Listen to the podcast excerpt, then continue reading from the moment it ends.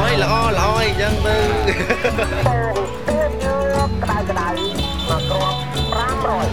Het is ochtend in het avondland. Een podcast van Chris Janssens. Aflevering 10. Begeesterende bestemming. Is Vlaanderen niet goed genoeg voor jou? De vraag is mij nog nooit rechtstreeks gesteld, maar ik voel ze wel doorklinken in gesprekken over mijn nieuwe thuisland.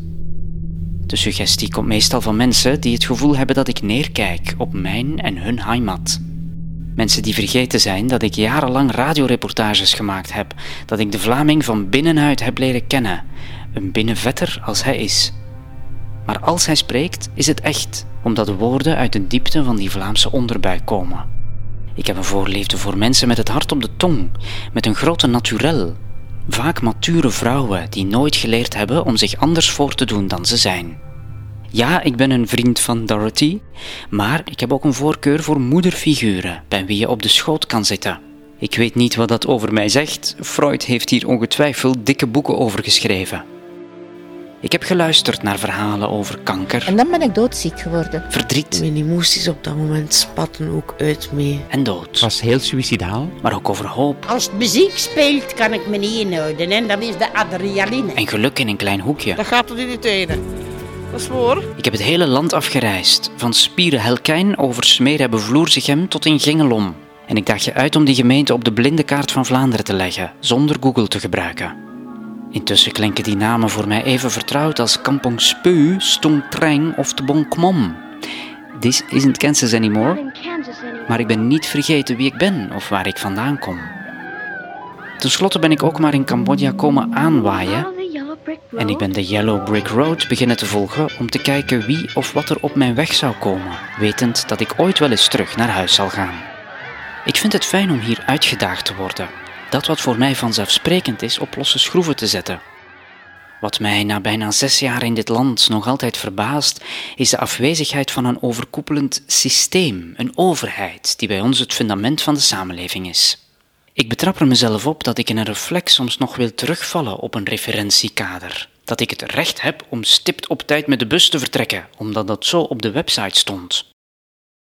Het idee dat alles een vaste prijs heeft die je vooraf kan opvragen met een wettelijk kader en een verantwoordelijkheid, en dat je anders je verhaal kan halen bij een ombudsdienst, dat zijn allemaal dure woorden die hier wenkbrauwen doen fronsen. Hier weten ze al lang dat de alleswetende tovenaar van Os eigenlijk een ordinaire knoppendraaier is die een rookgordijn optrekt en dat je het uiteindelijk allemaal zelf moet doen. Cambodjanen nemen simpelweg het recht in eigen handen. Als ze zien hoe een handtas gestolen wordt door twee gasten op een brommer, roepen ze ciao, ciao naar elkaar, dief. En dan loopt iedereen erachteraan. Die solidariteit is mooi, maar de afloop geeft je soms koude rillingen. Want als ze die onverlaten te pakken krijgen, worden die op straat gelyncht door de menigte. Want er is weinig vertrouwen in justitie en eerlijke rechtspraak. Er is wel een groot geloof in hogere krachten. Wie of wat dat precies zijn, is niet helemaal duidelijk, maar zij hebben werkelijk de touwtjes in handen. Geen tribunaal of orakel, maar geesten van overledenen die nog altijd een belangrijke rol spelen. Een beetje zoals onze katholieke heiligen met hun turbulente levens, die zouden hier niet uit de toon vallen. Onze lieve Heer is dan weer minder populair. Dat Jezus eerst dood was en daarna toch weer levend, maakt weinig indruk in een land waar iedereen om de drie verhalen reïncarneert. Hoe belangrijk geesten hier zijn, ontdekte ik toen ik meeliep met een Indische kinderarts die al meer dan twintig jaar in Cambodja werkt. Van een moeilijk kind, zo vertelde hij, wordt gezegd dat het behekst is door de moeder uit zijn vorig leven. En die geest moet verjaagd worden met gebeden en zuiveringsrituelen. Monniken zijn daarvoor een eerste aanspreekpunt, want die hebben makkelijker toegang tot dat hogere.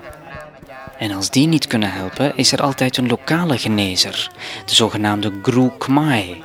Het woord Gru is een verbastering van guru. Dat kan een medicijnman zijn, maar ook een toekomstvoorspeller die probeert in te schatten hoe de symptomen verder zullen evolueren. Deze mannen hebben veel aanzien in het dorp omdat ze al jarenlang als genezer werken. Of omdat ze tegelijkertijd ook de dorpschef zijn en er dus een natuurlijk gezag van hen uitgaat.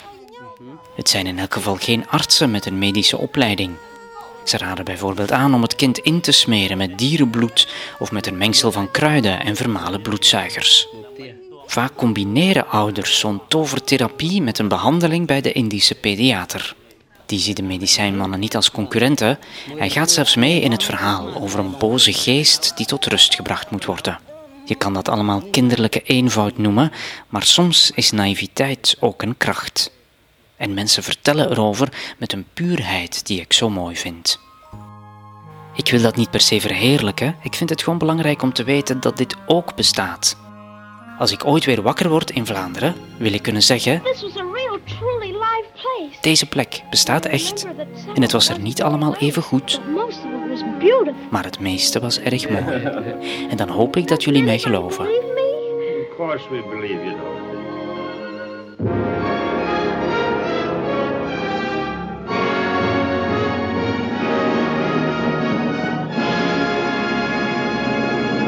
Vind je deze podcast leuk? Abonneer je dan via Spotify en klik op de bel om elke woensdag een bericht te krijgen als er een nieuwe aflevering online komt.